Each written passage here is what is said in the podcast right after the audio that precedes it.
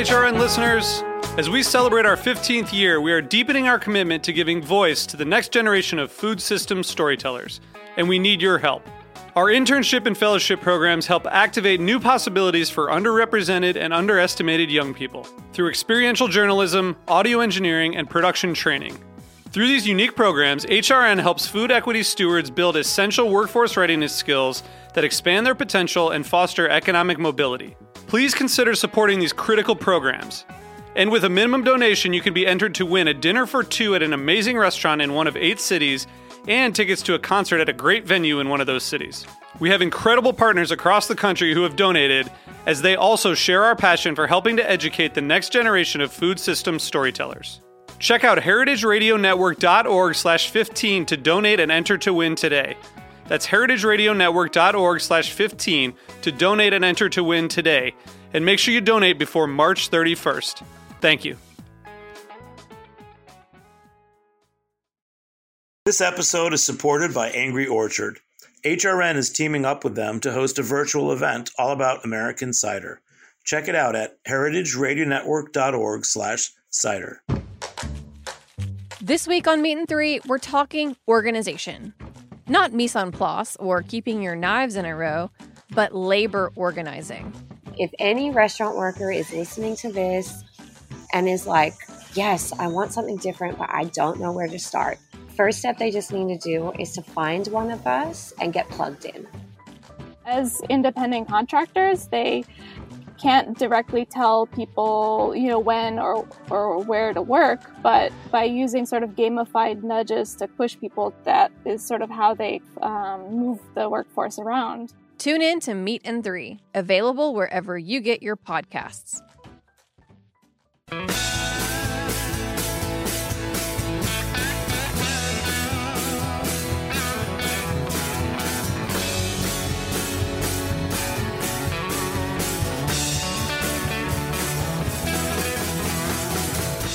Hey, welcome to Beer Sessions Radio on Heritage Radio Network. It's Tuesday, May 18th, 2021, and recording remotely. This show is going to be about craft beer legends. Back in January on episode 565, we did a show about British Columbia beer and malt, and we realized that Brad McQuhae of Konig Brewing Systems has a ton of experience in the industry going back to the 1980s, the early days of craft beer. And we wanted to get him back to talk about some of those connections he has between installing brewing equipment and some of the challenges he's faced and some of the highlights. And he's on with a couple of guests. So let's just go around the room. Everyone introduce themselves. Start with Brad, please. Hi, I'm Brad McQuhae with Konig Brewing Systems, sitting at my desk here in Abbotsford, British Columbia. All right. And Balbir? Yeah, it's Balbir Sidhu. I'm co-owner with Brad with the Konig Brewing Systems, and I'm also in Abbotsford, British Columbia.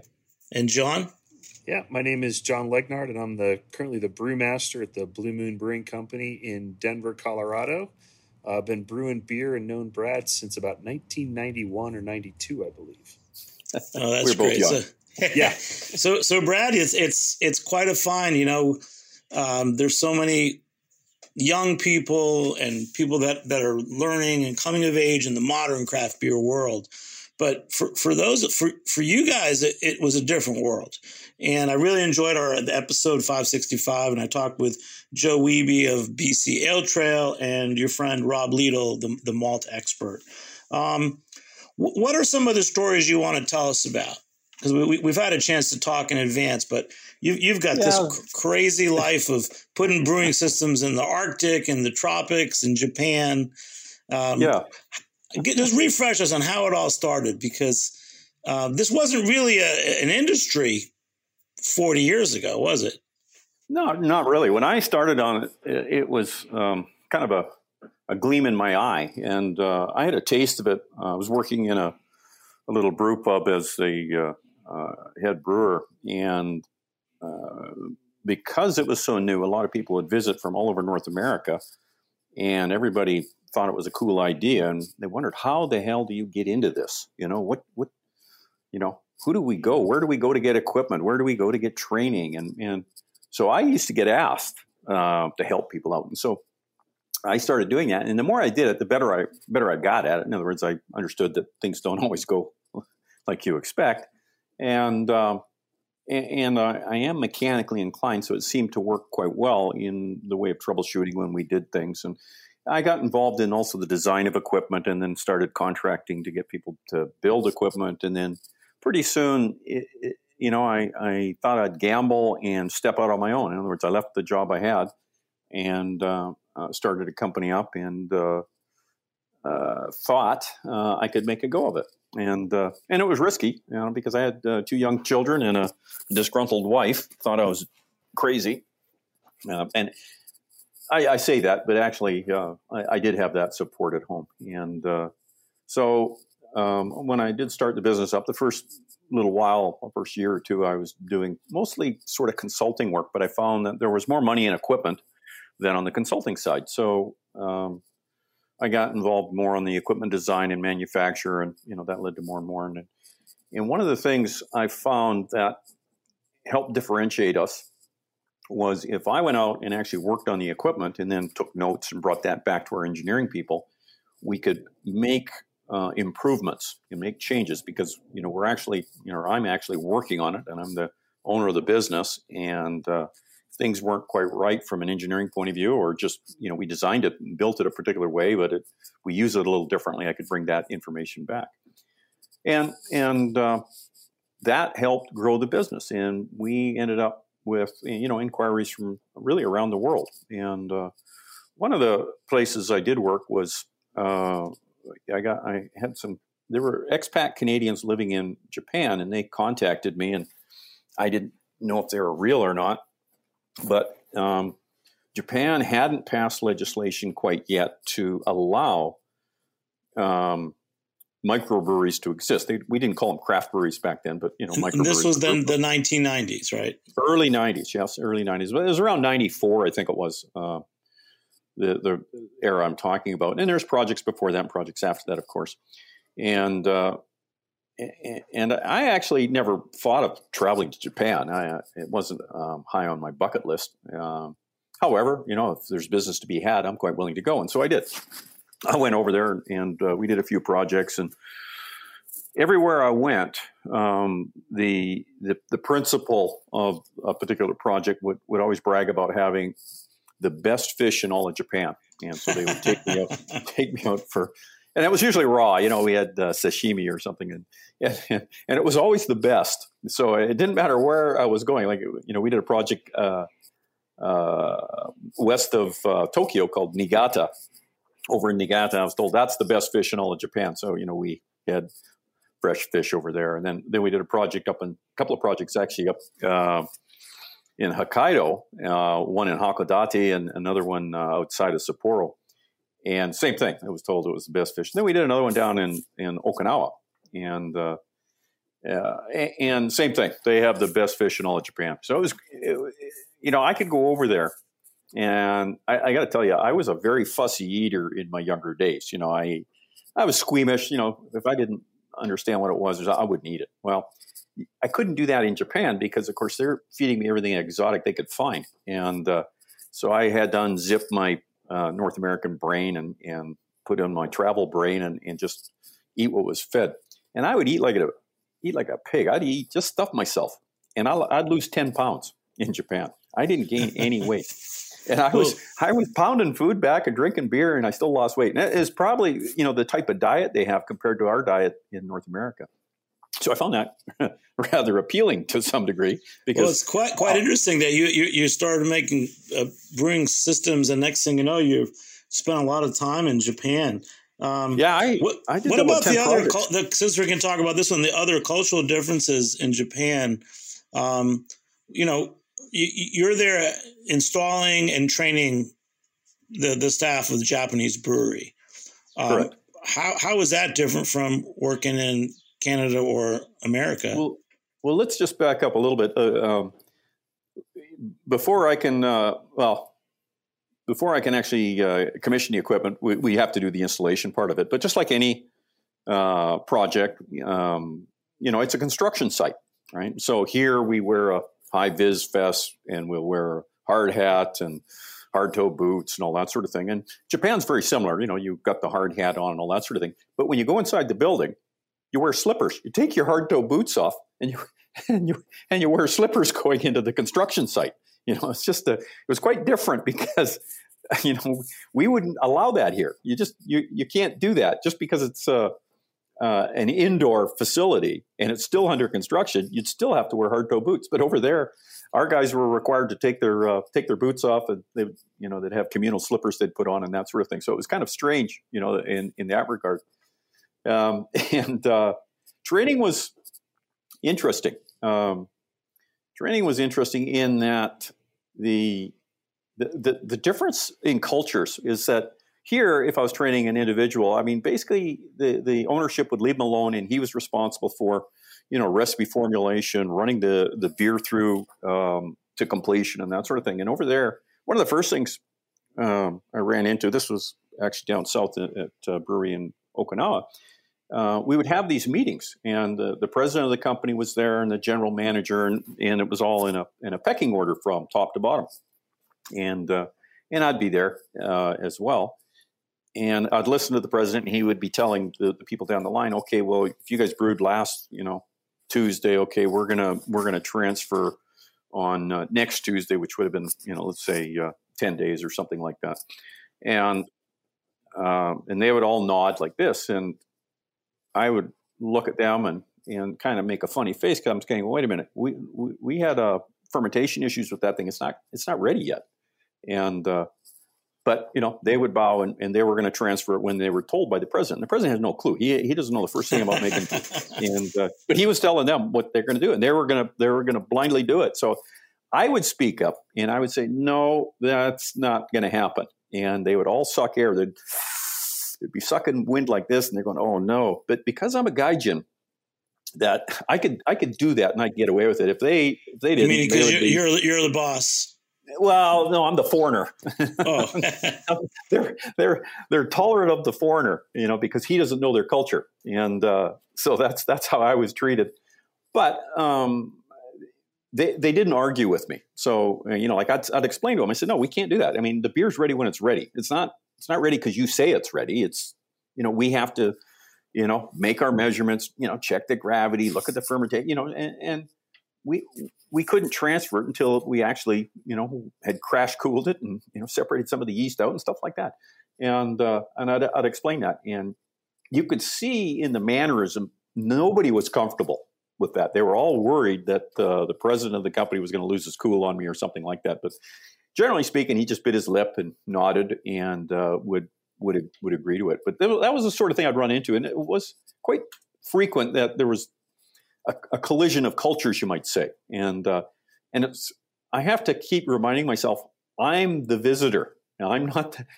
You know, I'm not there forever. I'm only there for a little bit, and so I try not to be a bully about it, and try to be gentle. But it was a lot of fun.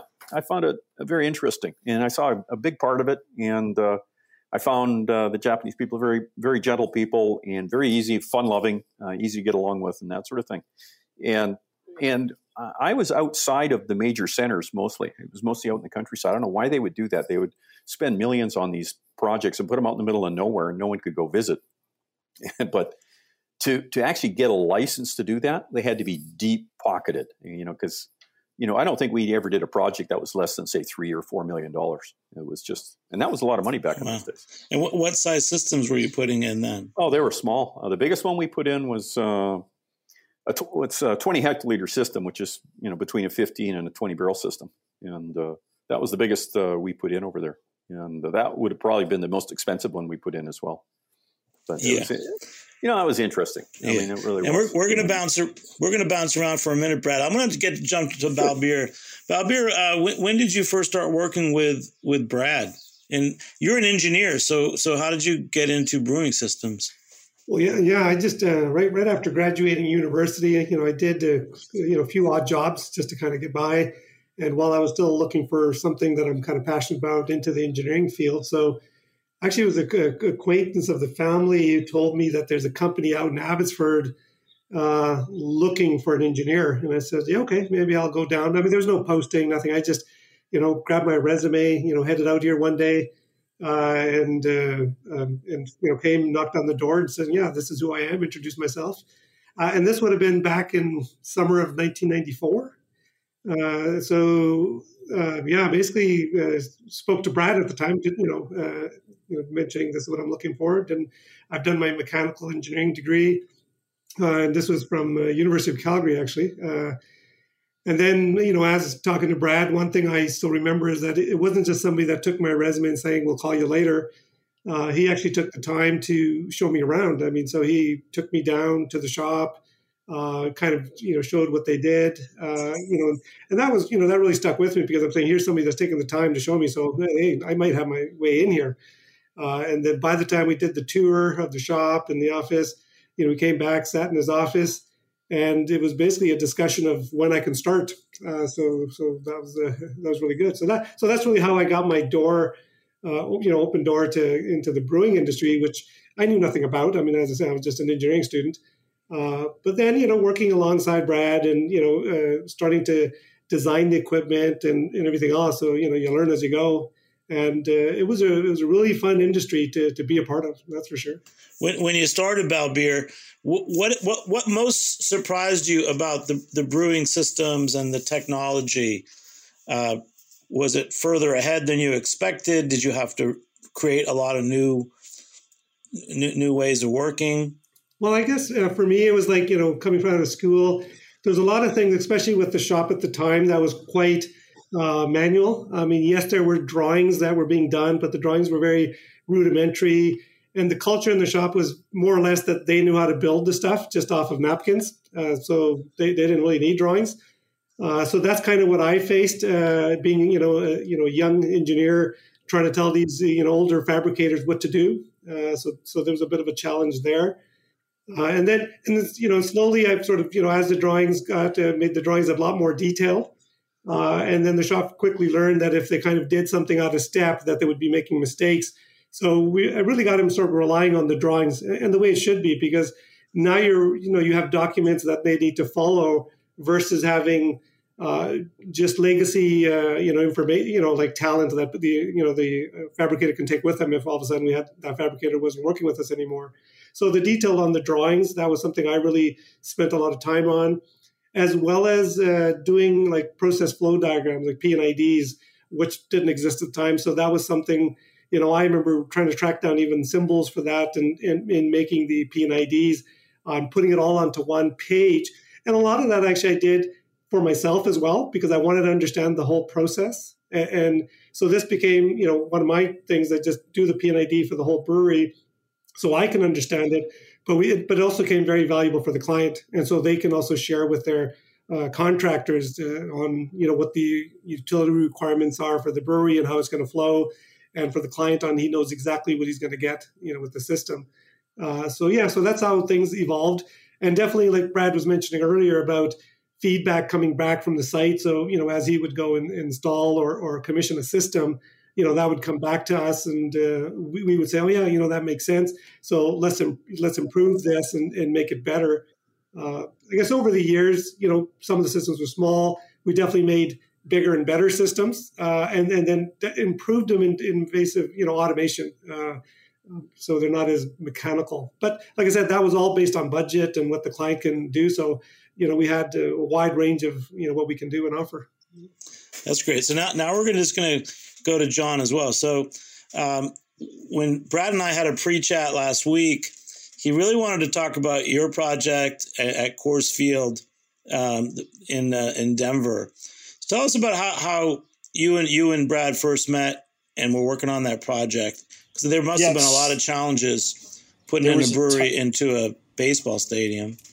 Yeah, more than you would imagine. And what's interesting is, like I said, I met Brad in the early 90s. I worked at and started up a small startup in Fort Collins, Colorado, so about an hour north of Denver, called HC Burger. And Brad was already the go-to guy at that point for a couple of the other. I think one of the brew pubs you helped do was Cooper Smith's, Brad.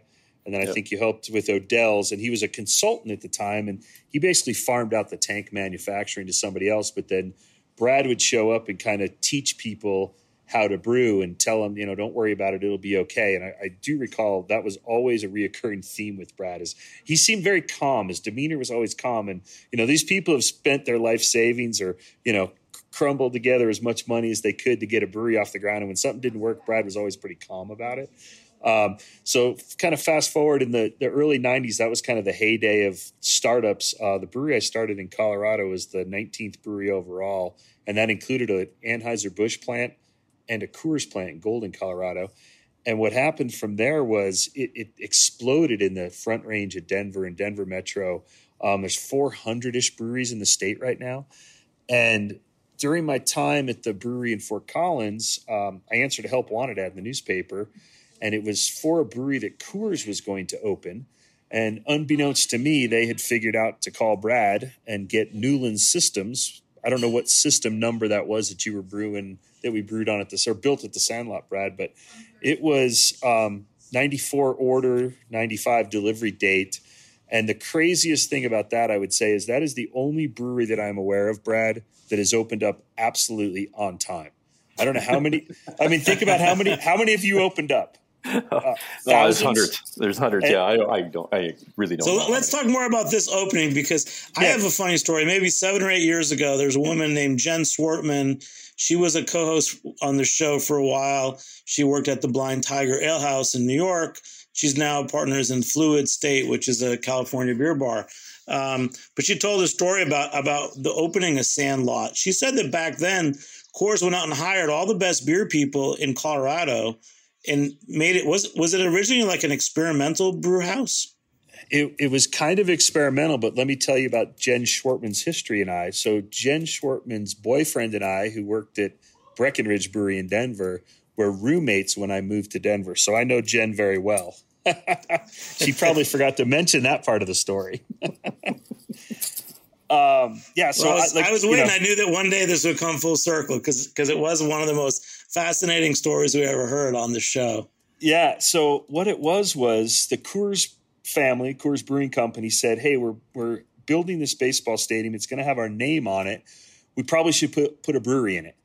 And unbeknownst to me, they placed an ad in the newspaper for help wanted, because there was no Monster Jobs or, you know, any of that, you know, LinkedIn or anything.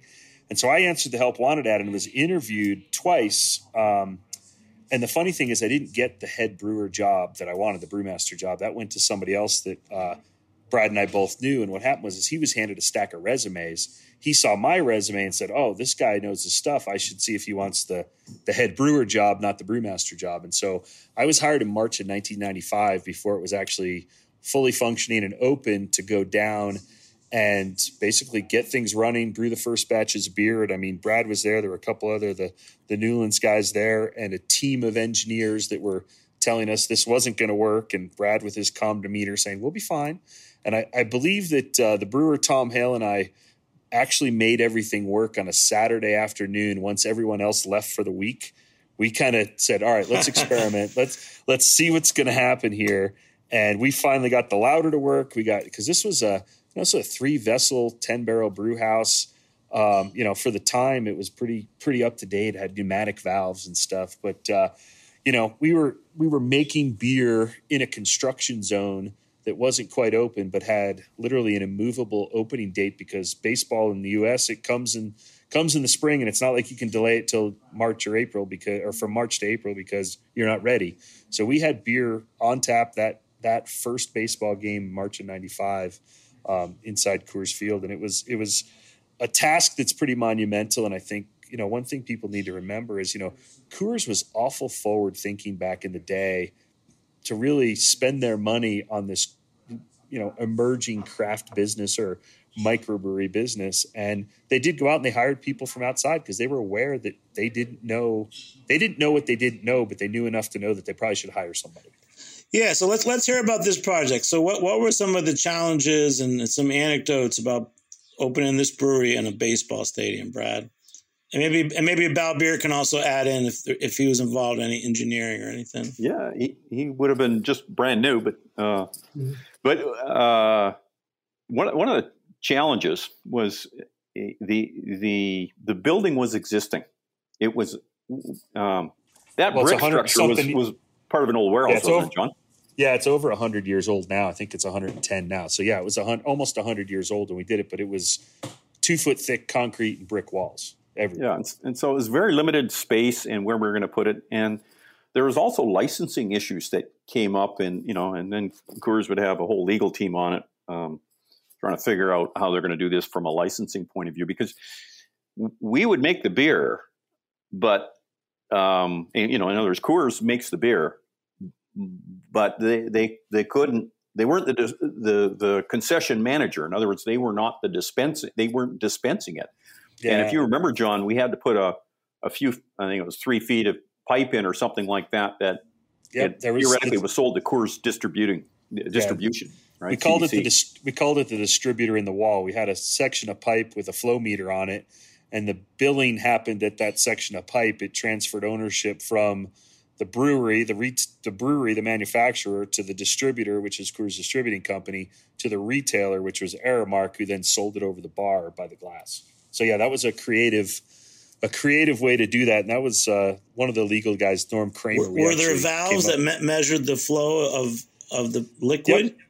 Yeah, we had ounce flow meter, so every ounce poured, we would convert that into half barrels or kegs and bill them for the kegs once a week, because it was serving tanks, yeah, connected. Before we got to that stage, there was some unlucky fell up at Coors Engineering, very, very experienced senior engineer, very sharp guy named Mike Mefford, was given the task of working with us.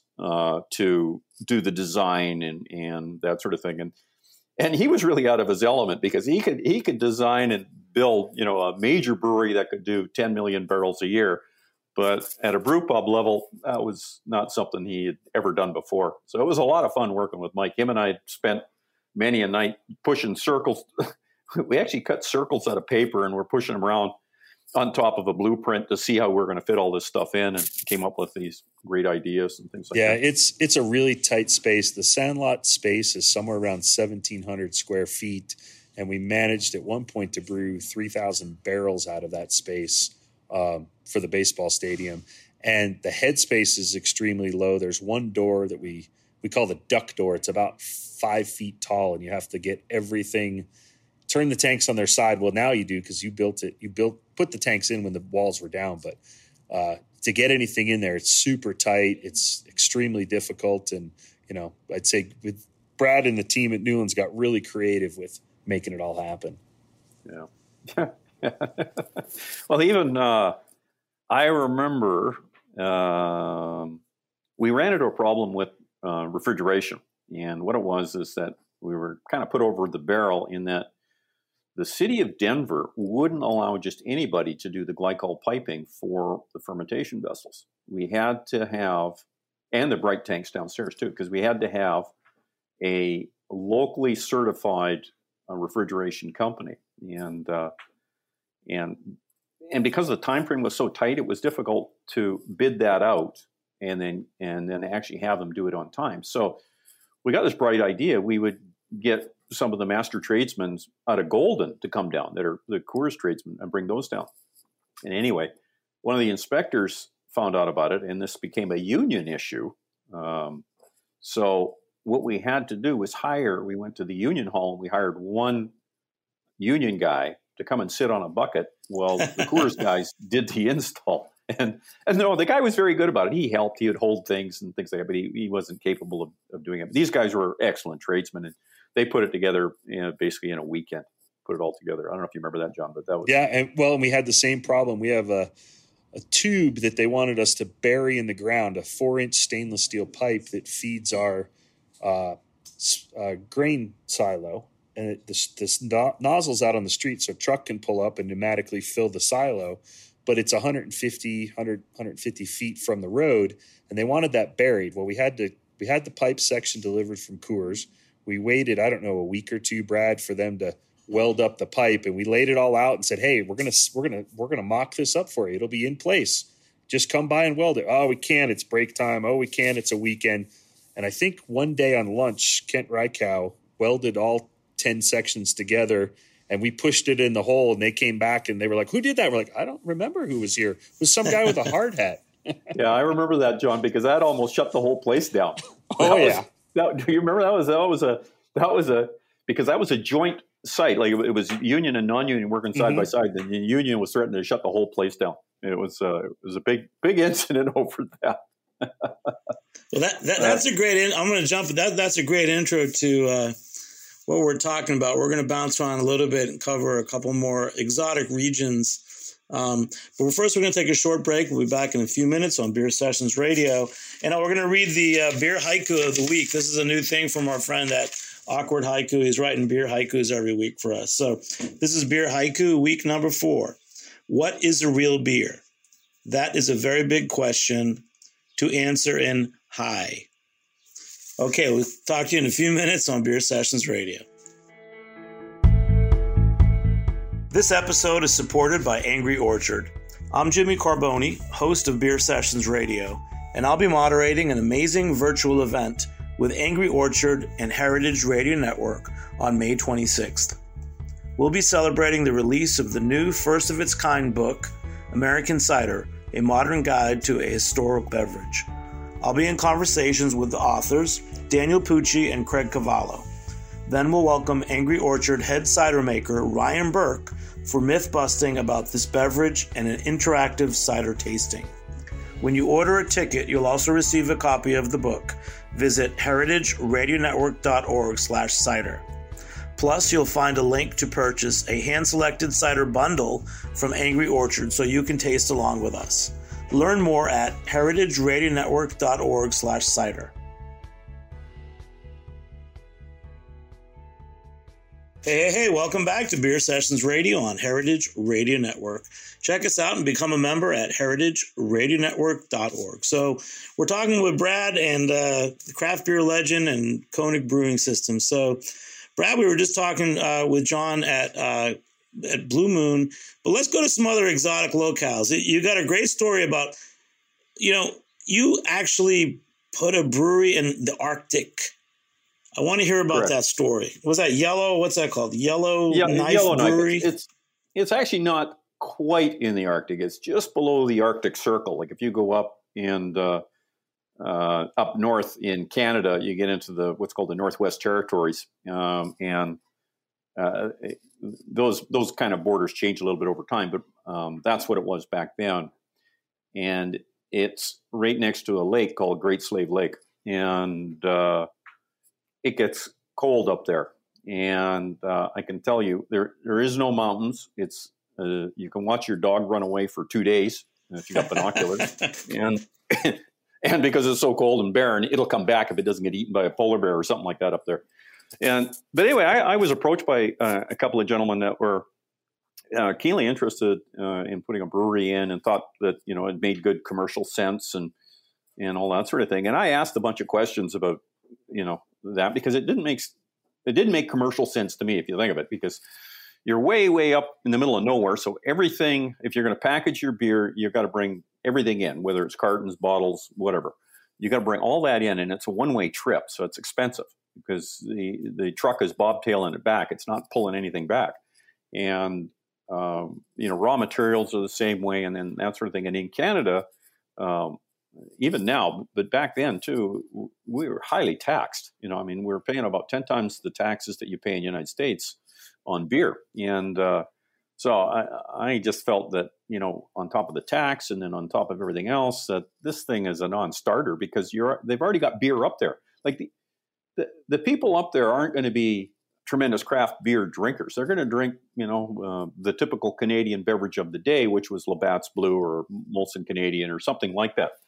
That's what they would have drank. And if you produced a beer, you might get lucky and get a portion of it. But anyway, these guys assured me that they had, ticked all the boxes and done all their homework and talked to all the government officials, and they were going to get one heck of a break on taxes and other things.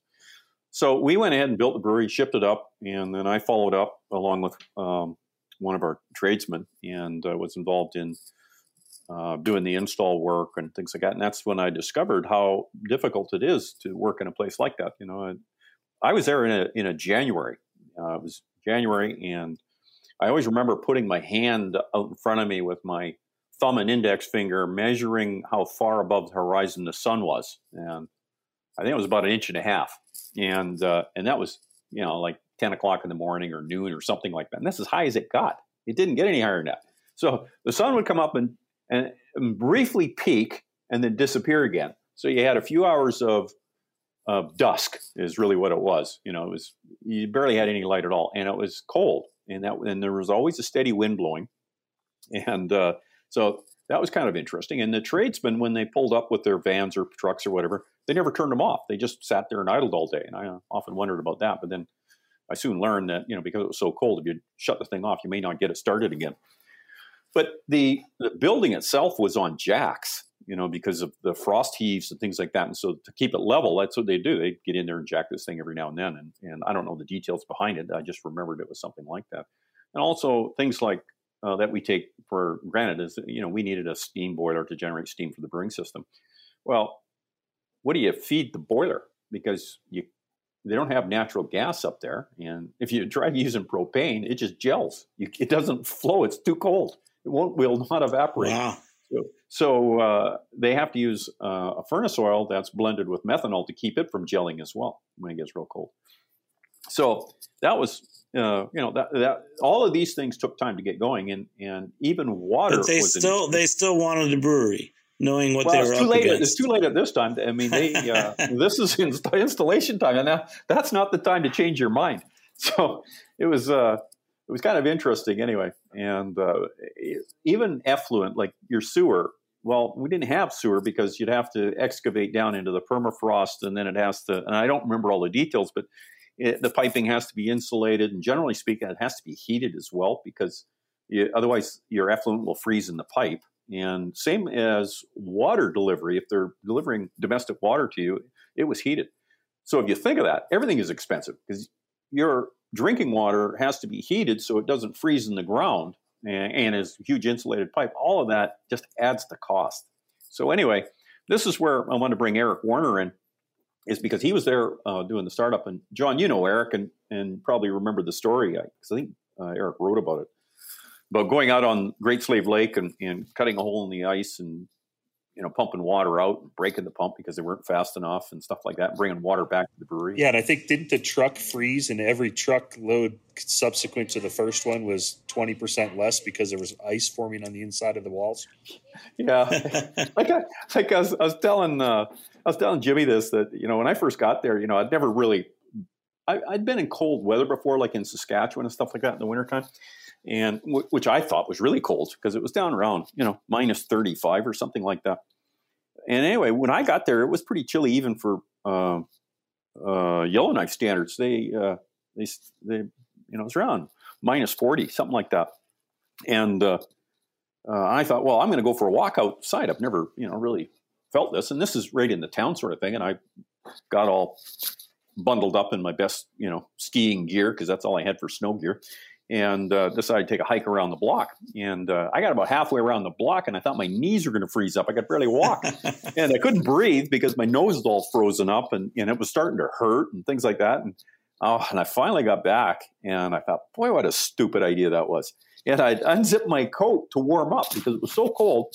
The jacket was keeping the cold in. I had to let the heat in from the lobby of that hotel. And while I'm in there shaking my head and pulling my toque off and stuff like that, a local native guy comes in, local Inuit, and he comes in, and he's dressed like this. He's got a jeans on, he's got running shoes, a T-shirt, and a blue jean jacket, no hat, no gloves, and his hands are in his pockets.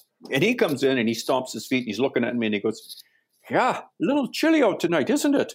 And I'm thinking, a little chilly. He doesn't even have a parka on. And, you know, and I'm all dressed up, and I damn near froze. This guy.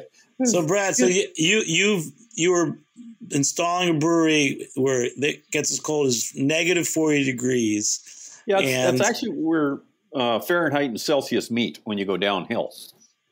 Wow. Can I ask Balbir to weigh in terms of an engineer? Is there anything you want to add to the challenges that you guys would face for not just installing, but brewing in such cold weather? Yeah, I guess you have to kind of take into account all of the, you know, temperatures. I mean, whether it's cold or whether it's hot, in terms of insulating your vessels and heat tracing piping. So all that comes into play. So the location matters, even elevation. Like, I mean, in Denver, in terms of boilers and making sure you let the boiler manufacturers know that it's going to go to a mile high a city, that all of that comes into play. So yeah, that little minor detail is important, because otherwise things will not work properly or things won't flow properly. So having all that information up front and knowing where the location is very critical. Well, actually, you brought up a good point. Let's go back to Denver. I'm an East Coast guy, and when I look at recipes, whether it's for boiling water or baking, it always mentions this high elevation. What's different at 5,000 feet up in Denver when you're making beer? The partial pressure of the atmosphere is less at elevation, and so you boil things at a lower temperature. So the appearance of the water and the wort is bubbling and it is boiling, but in reality, the temperature is, I want to say for us, if 100 C or 210 boiling is like 98 C and like 205, 206, 207. So you get a different reaction on all of your hot side process stuff, and it does impact how the beer functions. It's similar. We notice we don't boil under pressure. We boil clear to atmosphere for like the kettle and stuff. We notice on low pressure days, so we've got a storm front moving through, you get a more significant boil off. You basically get more concentrated wort. If you're looking for a gravity, it might boil off 0.2 degrees more. So things like that. We're at 5,000 feet in elevation. There are breweries in Colorado over 9,000, almost 10,000. Brad, there's probably a couple in South America that are pushing 12 to 15, aren't there? Yeah, I don't know, John, on the South America, but yeah, you're locally where you're at, though, Telluride, that's 9,000 feet, isn't it? Yep. Yeah. Wow. Yeah, so it's it has a big impact. But even as Balbir was saying, though, it has an impact on not just the product, and in other words, the beer or the wort, but also like the boiler has to be derated. When you get over 2,000 feet, you derate the boiler 4% for each 1,000 feet, I think it is, after that, over 2,000 feet. And what does that mean, Brad, derate? Derate, that means that you get less out of it. Yeah. So it's like horsepower. It's like saying I got 4% less horsepower for each, 1,000 feet above 2,000. So at high, how do you compensate? Do you have to? You have to go bigger. You have to go with a bigger boiler. Yeah, bigger boiler for the same elevation or brew size, depending on the total elevation of your brewery. And I think that's one of the things that, Balbir and Brad will tell you. No two projects are exactly the same. And they can walk into a project, and I mean, I've got a checklist. I've done plenty of projects and seen enough breweries. I checklist, okay, what's your tap water like? Where are you going to run your effluent? What's your electricity to the building look like? What's your exposure on the building if you're going to have outside dining? How do you get the trucks in here? I mean, there is a million different things that I would say new owners don't really look at, but hiring somebody like Brad and Balbir, they know to ask those questions. So it makes a difference when you hire somebody with experience. Now, did I know all that stuff when I started? Absolutely not. Can I look at breweries now and go, they either had to do that because they couldn't fit it in any other way, or they planned it that way, and that was really poor planning. Yeah. You run into a lot of people that jump into this business, and they'll do about 6, 8 breweries like that. And they really do think they're geniuses after that, because, they've made all those mistakes that we could have helped them out on, even as simple as prevailing winds, right, John? Yep. It's handy to know which way the prevailing winds are. People don't put your spent don't put your spent grain tank upwind of your patio. That's a key. So you must have a whole check. Well, let's say so. Your challenge you were up near the Arctic, and then you said you put a brewery in Saint Martin in the Caribbean. That's right. I was just going to say, was different about that one? It was warm. We need to get warm. I'm cold. Yeah, it was warm. But it sounds like a great idea. Let's open a brewery in the Caribbean. Why not, right? Yeah, exactly. And but it was the same scenario, though. I asked the ownership group why. And and a lot of it was, I think these people are just ahead of their time. It's not that I didn't like the idea, but when you visit these places, the resident population back then wasn't that large. It might have been 10,000 people on Saint Martin at that time, and versus 100,000 today. And of the 10,000, how many of that are going to drink the local beer? You know, unless, and they will if it's cheap enough. Otherwise, they're going to gravitate to what the common beer was, which was Heineken, actually, on because it's part of the Netherland Antilles. So Heineken was the de facto beer on Saint Martin, and you know, so you know, you go through that with these people, but they're convinced that this is a good idea, and they're going to go ahead with it. You know, and they need a lot of help, so you do what you can. But putting it on a Caribbean island was actually no different than putting it up in the high Arctic. Other than temperature, there's the same challenges and same engineering challenges, like Balbir was alluding to with insulation and things like that. Well, all of a sudden, your tanks now are in a tropical environment, and the other thing, it's salty, you know, because we're at sea level. We're on what was called Back Bay. We're very close to the in Phillipsburg, very close to the beach, and so you know when they get storms and that sort of thing, basically we're getting salty air blowing through the brewery, so. You know, those are all challenges of putting a brewery together in a Caribbean place. You know, having that ambient temperature of you know, close to 30 degrees C and you know 90% humidity all year long. It doesn't end. So what does the salt do to it? I mean, I was in Jamaica years ago. Does it rust? Does it corrode? Yeah, it's hard on certain kinds of stainless steel.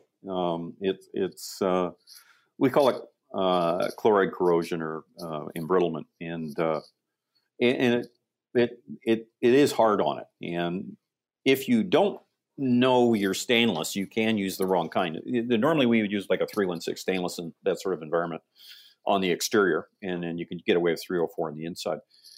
But much like the Arctic, though, the water there.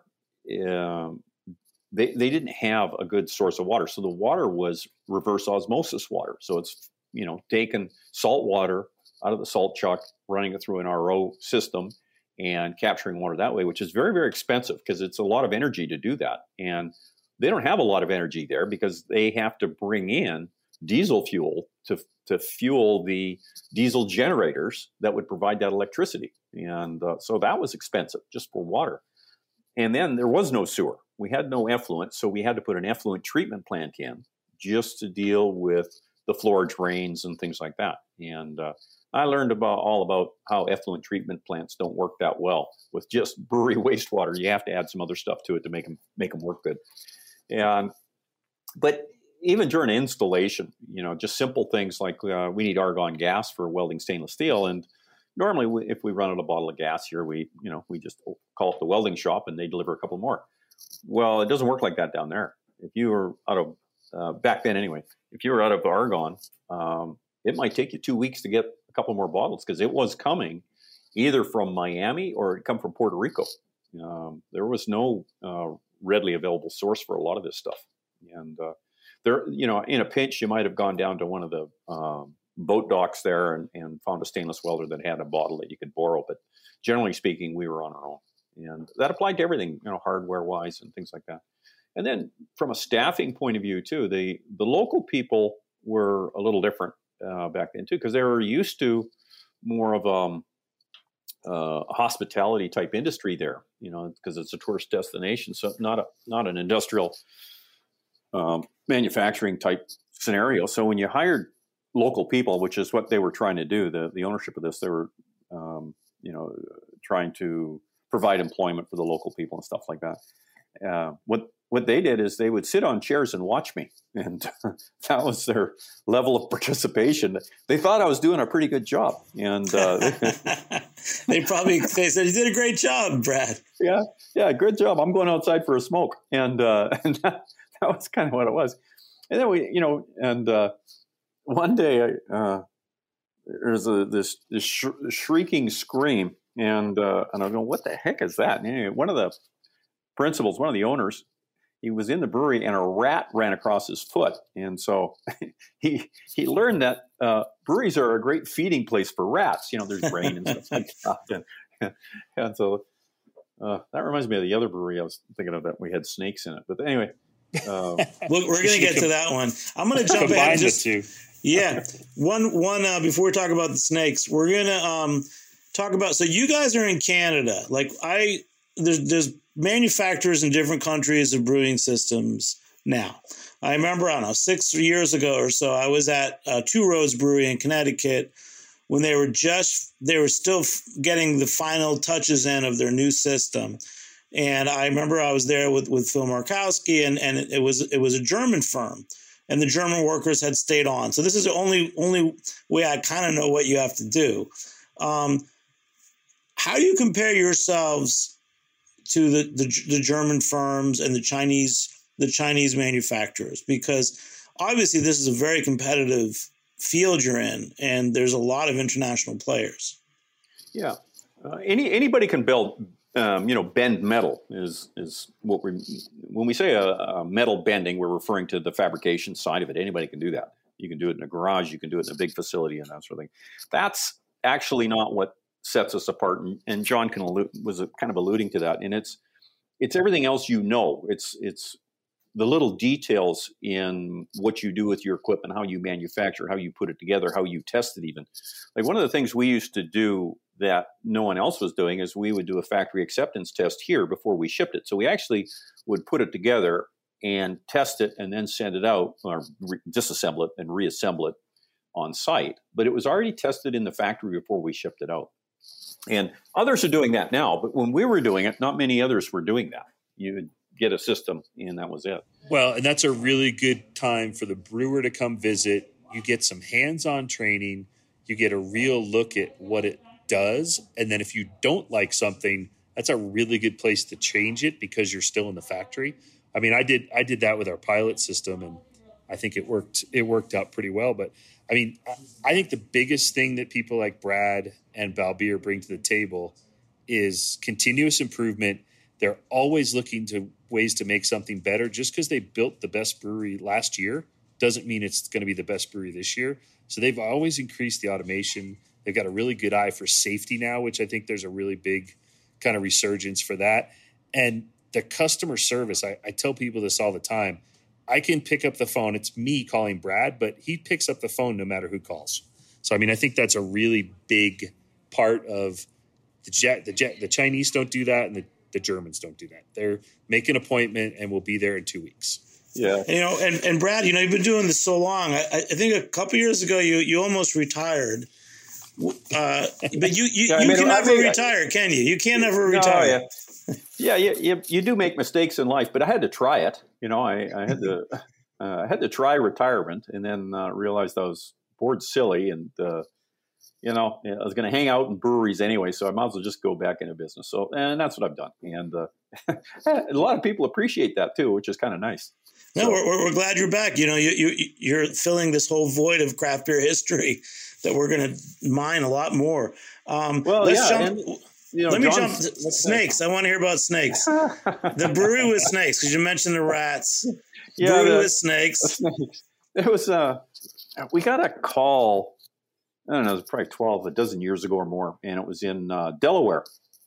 And it was this guy that wanted to put a brewery in. And, and it started off as I don't think it was an internet inquiry. I think he actually phoned. This guy phoned and he probably phoned everybody else and talked to everybody else. But I gave him the time of day and explained to him that it wasn't as complicated as some people make out. And, you can learn.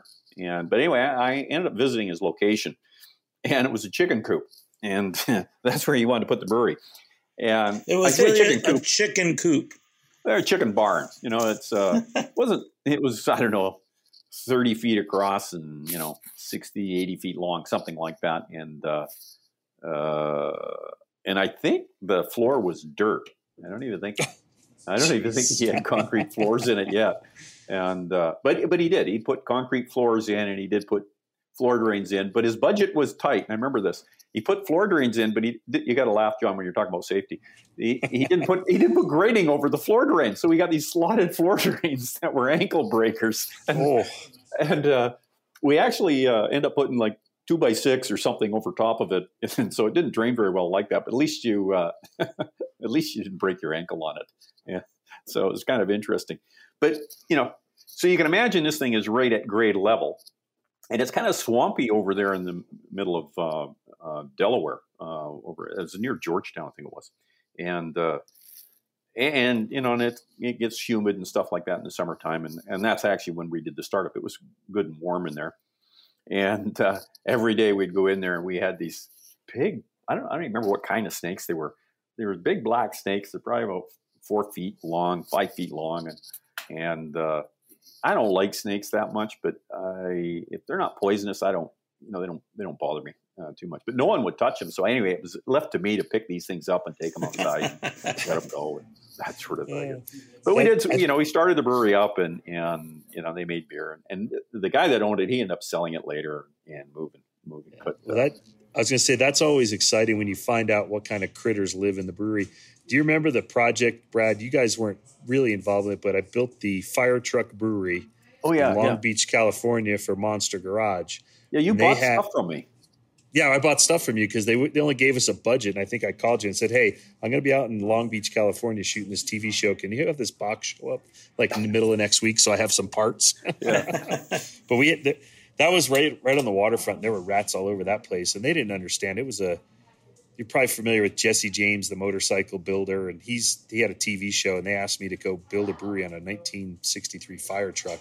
But they had no semblance of cleanliness and no semblance of, you know, food safety. And they had grain stacked in the room from, you know, somewhere else. And I'm like, we got to clean this mess up. I can't work like this. Did you actually get it up and running? Yeah, there's a YouTube TV show. It was on. We filmed an entire TV episode for Monster Garage, but it was a 1963 fire truck, and they tried to pit. They put one of the brewers from Stone Brewing Company was on the show with me, a tank manufacturer who wasn't Brad, and two firefighter welder guys, one from Texas and the other one was a New York City firefighter who was in charge of repairing all the damaged trucks from 9/11.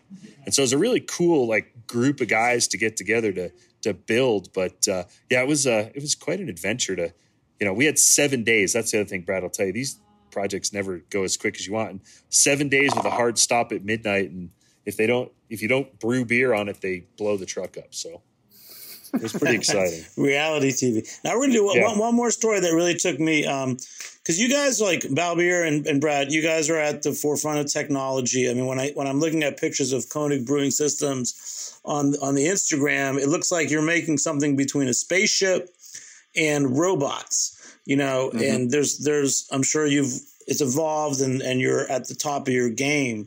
But what was it like? There was one story. There was the historical space in Halifax. I want to hear about making that brewery, because you tried to recreate an old system, or it looks like an old system, right? Yeah, I think Balbir, that was kind of a pinnacle for Balbir, because he did all the engineering on that one, and met with the Labatt, because it was a Labatt project. It was Alexander Keith's, and Labatt's owned the rights to that. And so they had this location in Halifax that was the site of the original brewery for Alexander Keith's, and it dates back to the brewery dates back to 1835, but I think it was 1865 for that particular location. And so they wanted to make that into like an interpretive center, and so they wanted a period-looking brewery, or what people's perception would be of a period-looking brewery, which means all copper and no automation visible and things like that. Even though we did build it as an automated brewery, and we hid the not the PLC but the laptop that we had under a roll-top desk. And this was 20 years ago. This 21 years ago. It was.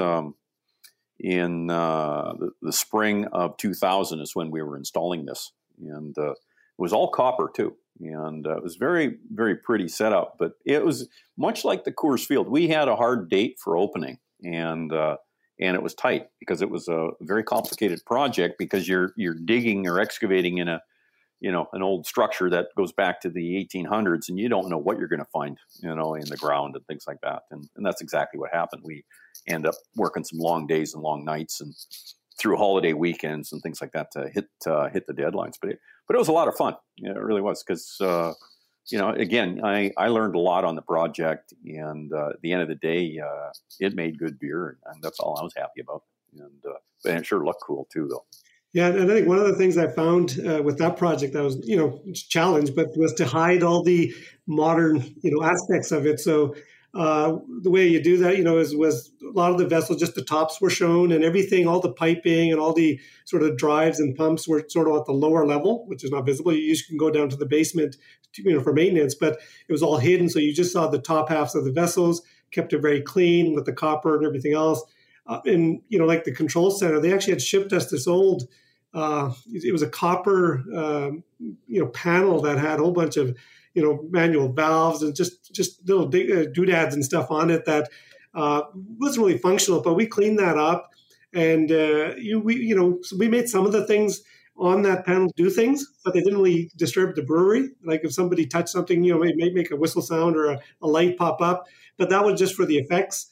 The actual controls of the brewery was like, you know, an HMI, like it was actually a screen that was hidden. So I think that part was fun, like with all the copper. And I think the water tank, we had to clad it in wood because that's what they wanted, to make it look like a big barrel.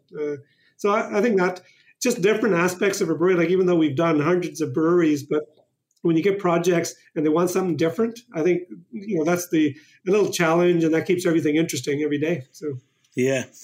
And what last one about beer. So, You've kind of worked your way into this industry, and you've learned a lot, I'm sure. What was an early project where you really felt like you were getting it? I don't know if you can name the brewery, at least the location. Oh, yeah. I mean, early on, you know, you're doing parts and pieces of a brewery, and then like you started doing the whole thing. I think one of the things that does kind of stick in mind it was actually a Molson project in what we had one of our stadiums here. It was called GM Place at the time. So again, it was putting a brewery into a stadium, and this, you know, spanned I think 4 or 5 different floors. So basically, all the way up from the top. Is this the hockey arena? Yeah, the ski, you know, where the Canucks played, right? Well, and that system ended up back here in Colorado at Colorado State University, where I started brewing. So you want to talk about coming full circle. And then so that was the challenge on that. It was a simple, I think, a 10 hectoliter, you know, so the brewery itself was simple in that sense, but because of the location and the site was so sophisticated. And I remember, you know, going from one location to another, and so we had to go down with piping down corridors and hide in some places hide it under the false ceiling, and other places where we exposed it because we wanted people to see it. So that was very interesting, and you know crawling all over that arena basically, and getting in there and off hours, and you know we got some perks out of it. Got to see some games and things, you know, getting to know those people. So that was very memorable for me, and you know, like John said, later on, because they kind of mothballed that. It was in storage for a while, but then when it came out, we actually refurbished that system before it went back to Colorado State. So that was a very interesting. Don't forget too, Balbir, that was also everything was seismic on that too. Oh yeah. Everything we had to do, whether it was the fermenters or a water tank or something, everything had to be seismic. So we. Why is that, Brad? Well, like. You don't live in a seismic zone, but out in the West Coast, of course, you know, you go from here to California, we get earthquakes, and people don't understand what's required unless you live in this sort of environment. And from an engineering perspective, you know, it's you have to look at the embedment depth of the anchors, the size of the anchors, the size of the feet, the cross bracing that goes into it, and even how to attach all this stuff. And then even things like the floor that it's sitting on, you're putting a load on the floor. And so, you know, you have to interface with structural engineers and, you know, a lot of these things, you know, people take for granted, but we can't out here. You know, it has to be all part of the project, because code checkers with City Hall will be looking for that sort of thing. And so, you know, we had that, all that stuff was covered. I mean, it wasn't forgotten or anything like that, but it's another element of the challenges. Well, guys, I have to tell you, this has been a really fascinating show. And Brad, it's going to open the door to a lot more shows. You've got so many great stories and people. John, I'm just going to finish with a normal question. It's spring, almost summer. What's a refreshing beer that I should have that you're making? Well, you know, I was going to get a quick plug, but, you know, Blue Moon wouldn't be what Blue Moon is without Newlands. And I think it's a nationally and internationally recognized brand. We're getting ready to launch. Won't be out in your market. Where are you on the East Coast? Connecticut, New York, somewhere probably? Yeah, New York to Boston, yep. Yeah, we're launching a hazy pale ale that won the gold medal at the Great American Beer Festival last year. And that's one of those things, you know, people say, oh, you know, good beer, you can make good beer on any system, but I think it sure helps if you have good brewers and a good system. So hazy IPAs and hazy pale ales right now are probably most refreshing and probably most delicious. So Moon Haze from Blue Moon's coming out by the end of the summer. That sounds good. And Brad, you going to have a beer this weekend, or you got one right now? Well, yeah, I'm still at work, but no, when I get home tonight, this afternoon, I'll have a beer. I actually have... You know, in Canada, we have the John's beer is up here, but they can't call it blue, if you can believe it. It's not called Blue Moon up here. Yeah, it's Belgian Moon because of Labatt's. Yes.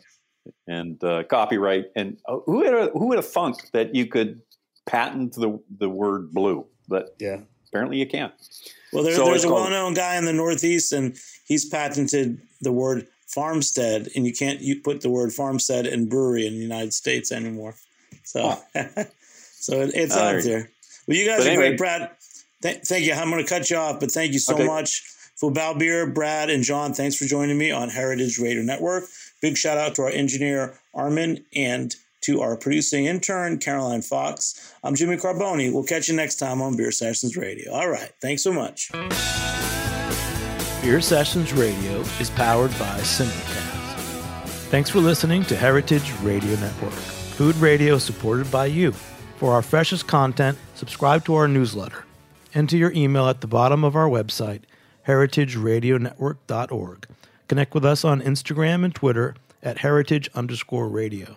You can also find us at facebook.com/heritageradionetwork. Heritage Radio Network is a nonprofit organization driving conversations to make the world a better, fairer, more delicious place. And we couldn't do it without support from listeners like you. Want to be part of the food world's most innovative community? Subscribe to the shows you like, tell your friends, and please join the HRN family by becoming a member. Just click on the beating heart at the top right of our homepage. Thanks for listening.